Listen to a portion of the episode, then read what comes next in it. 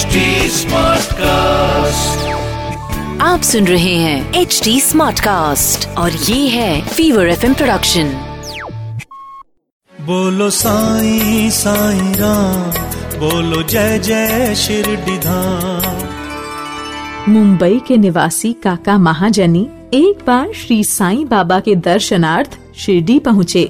वहाँ पहुंचकर उन्होंने विचार किया कि शिरडी में एक सप्ताह रुककर गोकुलाष्टमी उत्सव देखना चाहिए। बाबा तो अंतर्यामी थे। वे सबके मन की बात पहले ही जान लेते थे। अतः जब काका महाजनी बाबा के दर्शन कर चुके, तब बाबा ने उनसे पूछा कि, काका, तुम्हारा वापस जाने का कब का विचार है? बाबा ने जब उनसे ऐसा पूछा तो उन्हें बड़ा आश्चर्य हुआ कि मेरे मन का विचार बाबा को कैसे ज्ञात हुआ। वे इस रहस्य को नहीं जान सके। फिर भी जब बाबा ने पूछा है तो जवाब तो देना ही था। अतः वे बोले कि बाबा की जब आज्ञा होगी, तभी जाने का विचार है।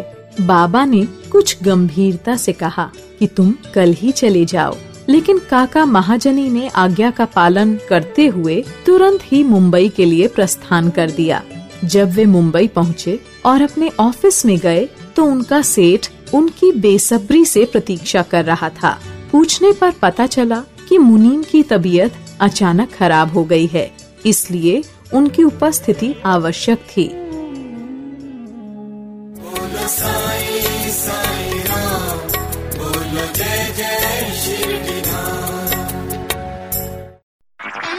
आप सुन रहे हैं एच डी स्मार्ट कास्ट और ये था fever F production HD Smartcast.